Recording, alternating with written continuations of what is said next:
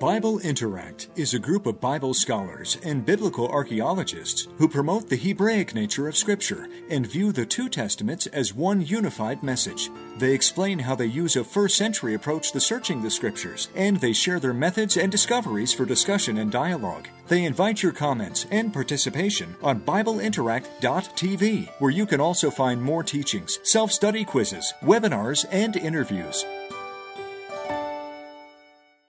Shalom. I am Dr. Ann Davis with Bible Interact. Last week we started working on the book of John, looking at it from a very different perspective than what has typically been taught and understood. And in this se- this is the second of five sessions. In this session what I'm going to do is I'm going to explain how the book of John is not a gospel. We think of four Gospels Matthew, Mark, Luke, and John. But only Matthew, Mark, and Luke are Gospels. And John is not a Gospel, it is in fact wisdom literature, and I'll explain that. We'll briefly review the tension between the two groups the Johannine community, which were disciples of John, and the Judaioi, which were the religious leaders. And then we'll spend much of our time looking at the prologue of John, the first 18 verses that we all love. You know, in the beginning was the Word, and the Word was with God, and the Word was God. We know that, and and I'm going to show you how it is uh, Hebrew poetry, and it's conveyed in an extremely artistic way. So, so the artistry of the language is going to um, it doesn't hide the deeper meaning, but it's it, the deeper meaning is not on the surface. You really have to get into the depth of it to, to, to see the incredible understanding of this prologue, which is wisdom literature. So that's what we're going to do in this session.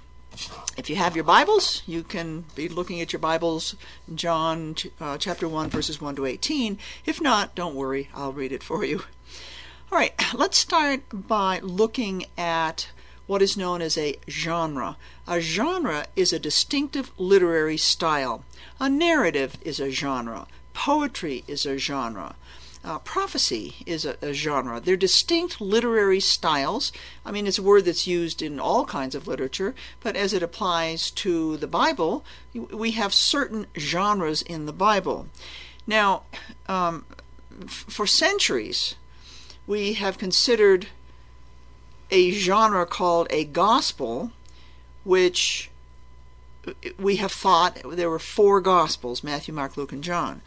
Now, the, the word gospel is an English word, and it comes from Old English, godspell. That's the Old English, godspell. God means good, spell is a tale, a story. So, gospel, the, the word gospel literally means good news in a good tale. And that makes sense, doesn't it? Good news about Yeshua in a good tale. I mean, they're all stories about Yeshua, the first three anyway. The New Testament is Greek. The Greek word is not Godspell or gospel. The New Testament is euangelion, which simply means good news. That's what it means, good news. So this is a distinct genre called a gospel. And we can say that it's good news in a good tale. And there are three gospels in the New Testament Matthew, Mark, and Luke. The book of John, however, is not written in the genre of a gospel. It's written in the genre of Hebrew wisdom literature. So now we have to take a look at Hebrew wisdom literature. Okay? There are, in fact, two kinds of Hebrew wisdom literature there is reflective wisdom, and there is practical wisdom. Reflective wisdom addresses deep questions about God and the purpose of life. The book of Job is reflective wisdom. It's a deep book. And it's, you know, why is there suffering in the world? And why do righteous people have to suffer? These are deep questions. And the book of Job is reflective wisdom that will address those questions. Now, if we don't understand that it's Hebrew wisdom literature, and we don't know how to to to dig in to, to dig in and to penetrate that the, the depth of that. You know, we don't get the the true meaning of the Book of Job. The same is true with the Book of John. The Book of John. And now let me explain that the other kind of wisdom is practical wisdom. Practical wisdom offers advice for a godly walk that leads to blessings. For example, the book of Proverbs is practical wisdom. It's wisdom literature. But it's a different kind of wisdom literature than reflective wisdom. Now, um, let me uh, very briefly review what we did in the last session. I explained, and I gave a, a great deal of, of information. I'm only going to give you the conclusion here. Um, that the book of John was probably written by John's disciples it was probably composed after John had died, but but it was composed by his disciples, who were, would have been uh, in large part Jews, but there probably were some Gentiles that were part of the group who had attached themselves to the Jews and they were uh, believers in Yeshua, but, we, will never know exactly. But we refer to this group as the Johannine community.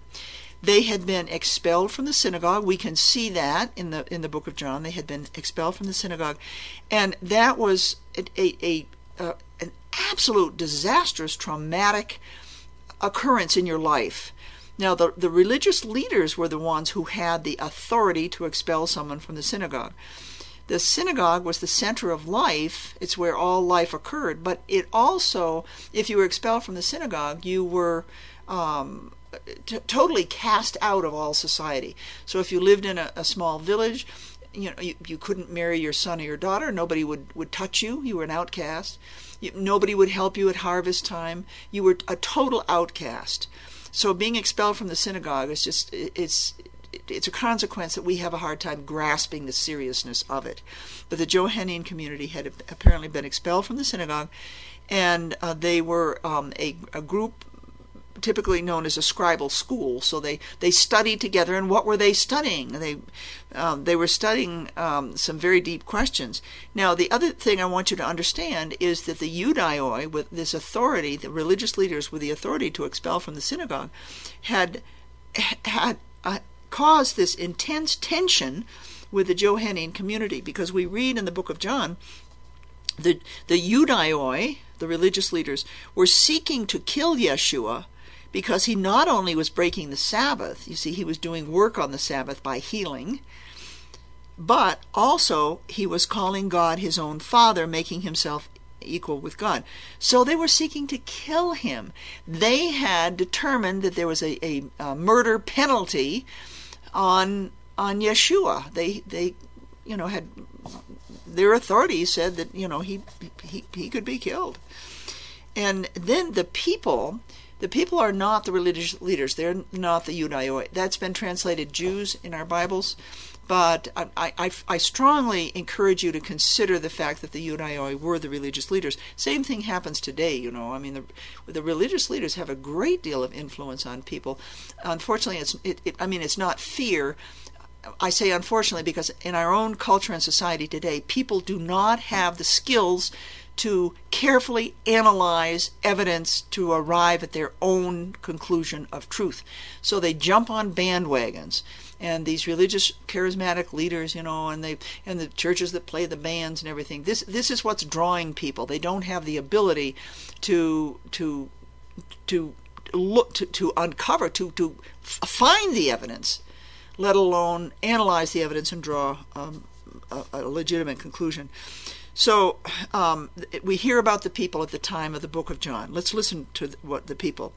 No one was speaking openly of Yeshua for fear of the Jews, because they had the authority to expel you from from the synagogue. Now, let me explain to you how John is reflective wisdom. It's not practical wisdom, it's reflective wisdom.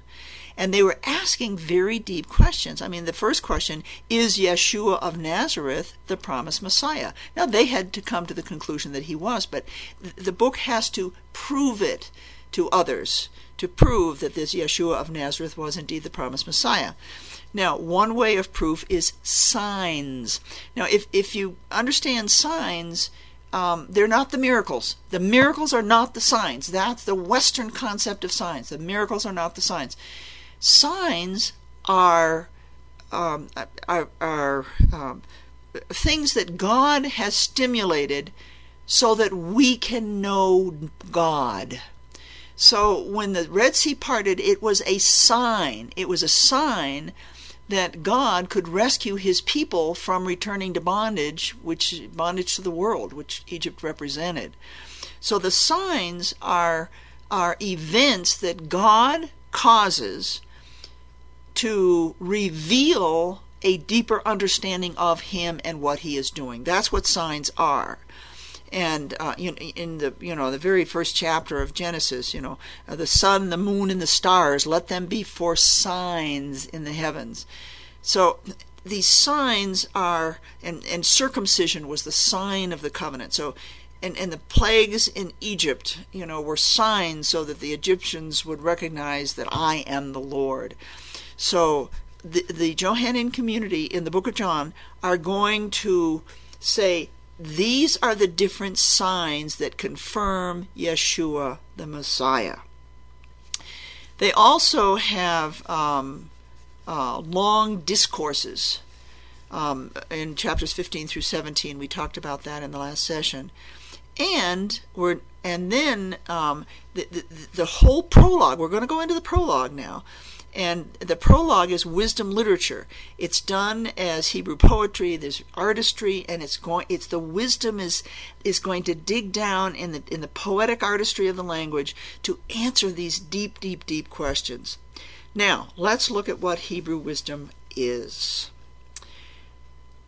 Hebraic reflective wisdom, according to the sages, the ancient sages in Israel, and in the Hebraic understanding of ancient Israel, God has made himself known in three ways. And in these three ways, we can uncover the depth of meaning, the reflective wisdom about who God is and what he's doing. The first way that he's made himself known is through the creation. Now, the important thing is that God spoke things into being. The word create is used with um, Bereshit Bar. In the beginning, God created the heavens and the earth. That's the word create. Um, but everything else after that, he speaks it into being. God said, Let there be light, and there was light. You know, and so God uses, he speaks, and the speaking is, is what brought creation into being. So that's the first way that God has made himself known. The second way is through the Tanakh through the Word of God. Now, God spoke directly to Moses, and and he then he spoke through his prophets, and he's speaking words of instruction. But but these words are also revealing the nature of God. So we have the creation, we have the Word of God, and then the third way is acts of redemption and and God has performed these acts of redemption, and they are signs. They are signs. So God has made Himself known in three ways. Now we're going into the prologue of John, uh, chapter one, verses one through eighteen, and we're going to see. We have to view it as this wisdom literature. Now we read. In the beginning was the Word, and the Word was with God, and the Word was God. He was in the beginning with God. Now, i have got to point out a whole number of things here. First of all, Hebrew poetry is rhythm. The rhythm evokes emotion, it doesn't rhyme. The second thing is that it is composed in parallel lines that is linguistic artistry, and, and through that it conveys depth of meaning. Now, I want you to put yourself back in the first century, the time of Yeshua. I want you to think with a first century mind you don't have a Bible. There were no books. But the only important thing for you to know is the Torah the Torah. That that was the most important thing, the Torah. The prophets and the writings were commentary on the Torah, but the Torah was the central words of, of God to his people, and then the, the prophets and the writings were commentary on the Torah. How did you learn it? You learned it from the time you were a little child in your home. Your father at night, when it got dark, I mean, you couldn't work, you know, when it got dark, and uh, and so he would collect his children and he would uh, he would speak the word and then expound on it. Now, in an this is an oral society. It's not a written society. It's an oral society, and there are oral societies in the world today. And I've I've traveled in the third world, and I, I've been uh, to to a classroom where the children they had no books, they had no paper, they had no pencils, they had no. They did have a blackboard up in the front, um, and the teacher could write on the blackboard. But for the most part, the teacher was speaking, and they were memorizing. And that's how the children learn. They learn by memorization. And, you know, we don't memorize. In fact, you know, math, you don't even have to memorize the multiplication tables anymore. I mean, this new math has taken memorization out of our culture entirely. So they memorized and they heard. They heard. Yes, they could read um, and, and on Sabbath when they pulled out the Torah scroll and could read from the Torah scroll. But for the most part, they learned by hearing. So listen again, and I want you to listen to repetition because they would have heard the repetition. In the beginning was the Word, and the Word was with God, and the Word was God. He was in the beginning with God. All right, you can't do it in English. You don't have to be fluent in Greek. All you have to do is be curious. Word, word, word is repeated three times in four lines. Um, so you just be curious and you look up the Greek word that has been translated word. The Greek word is logos. Now, let me read it again. It's in the beginning was the logos. And the logos was with God. And the logos with God. Now take out the he because that's interpretation.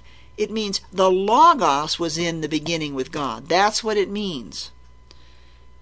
And now we have to, it, it, logos is a Greek word. So we have to look up the Greek word. But my suggestion is that the, the Greek meaning of the Greek word is not what is being conveyed here. It's written in Greek, but it's referring to the Torah. That's what it's referring to. So you, you, you ask yourself, okay, the Septuagint was a translation from Hebrew to Greek that was composed about 150 years before the time of Yeshua, 100 to 150 years before the time of Yeshua, because Jews were dispersed all around first the Greek Empire and then the Roman Empire. And so Jews were living in Alexandria. Paul came from Tarsus, which is in, in Turkey. They were in Rome, they were in Greece, they were they were throughout the Roman Empire and they had lost the real facility of Hebrew. And Greek was the common language. That, that was that was the common language first throughout the Greek Empire, started by Alexander the Great, and then when the Romans took over, they continued to use the Greek as the common language in the marketplace. Now Latin would have been the language of government, but Greek continued to be the common language in the marketplace, and everybody would have spoken Greek. So the Septuagint is a translation from Hebrew to Greek. That's what it is. So, what you can do is you can take the word logos, which is Greek, and you can say, okay, where was logos used in the Septuagint translation? And that's going to give you the Hebrew understanding of logos. And in fact, logos was used to translate um, the Hebrew devarim which means words. Davar is to speak. Diber Adonai is, is God spoke. This is coming from davar, and devarim is the plural, im is the plural, devarim is the plural, meaning words. And you remember that God has made himself known through creation when he spoke the creation into being, and he has made himself known through the Torah and the, the commentary of the prophets and the writings on the Torah by speaking to his prophets who wrote that down. So the Logos is referring to God speaking things into being, and you're going to see that. Let's keep going. I'm going to read it to you again, and there's another repetition. So listen again. In the beginning was the Logos, and the Logos was with God, and the Logos was, was God. The Logos was in the beginning with God. there's an echo here of something in Genesis. In the beginning was the Logos. What's the echo? In the beginning, God created the heavens and the earth. That's the, the echo. And it, it's it's clear when you know that Hebrew scriptures well. It, it's clear, and if you're thinking with a first century mind, it really is clear. This is what the people would have heard in the beginning. So um, it's it's a reference to the creation, and the logos is when God is speaking things into being. And, and what this is saying is God is now speaking the Messiah into being. That's what it's saying. Now let's keep going. Um, now li- listen carefully and, and listen to the concept of the creation. All things came into being through him. This is referring to the Logos. God spoke the creation into being. And apart from him, this is still talking about God, it's not talking about Yeshua. Apart from him, meaning the Logos. You see, it's translated as a personal him, but it, it, it means it's still referring to the Logos which is is the God's creation by speaking things into being. And apart from the Logos, when God spoke creation into being, nothing came into being that has come into being. Everything comes into being through God, meaning God the Father. So that's what it's talking about. Then it goes on, in him was life, and the life was the light of men. Now you're getting into the artistic nature of the language because in in the Father was the life, but it's shifting to Yeshua. So in him was life, meaning in Yeshua. So it's sort of a double meaning. In God is life, because God is the one who creates all life. But God speaks things into being. He has spoken Messiah into being, and now Messiah has the authority for life. So in him Yeshua was life, and the life was the light of men. So as God spoke light into being, and God shines light into the world, so now that light of the Father is in Yeshua and it is shining the light of God into the world. The life was the light of men. The light shines in the darkness. Now you have to catch the tension between the Johannine community and the religious leaders, the Judaioi. The darkness did not comprehend it. The darkness does not refer to all Jews. It is referring to these religious leaders that have expelled the members of the Johannine community out of the synagogue and are threatening to expel others out of the synagogue if they believe in Yeshua and have ordered that Yeshua is to die. Now, now we come to a witness. So the Johannine community is going to prove here that Yeshua is, is who he is. There came a man sent from God whose name was John. He came as a witness to testify about the light so that all might believe through him he was not the light, but he came to testify. Now I want to keep going here because there's so much. Let me go down um, to, um, let's see, I'm going to go down to the very end of, I'm going to skip a little bit here. Now, I want to go down to us Okay, us meaning those with faith in Yeshua. Because in uh, John verse 12, he says, As many as received him, Yeshua, to them he gave the right to become children of God to those who believe in his name. Now, that word received doesn't is not a passive, it's an active word. Who actively take Yeshua into their hearts. To them, he has given the right to become children of God, to those who believe in his name. The right is the word exousia. It means the power and the authority. Whose name? The name of the Father. Okay, those who believe, no, I think those who believe, this would be the name of Yeshua. This would be the name of Yeshua, because Yeshua has the name of the Father. And when you believe in the name of Yeshua, you are believing in the, in the Father, who were born not of blood, nor of the will of the flesh, nor of the will of man, but of God. So God has spoken us into being through our taking an action word, um, Yeshua, into our heart, into our lives. And the Word became flesh and dwelt among us, and we saw His glory. Glory is the only begotten from the Father, full of grace and truth. And I want to make one more comment. The only begotten is an echo of the story of Isaac, of, uh, Isaac the uh, near sacrifice of Isaac. Isaac was not the only son. He was not the only son. It's, it calls him the only son, but that's the artistic language. You hear it. Uh, Ishmael was a legitimate son of Abraham. He was the firstborn son.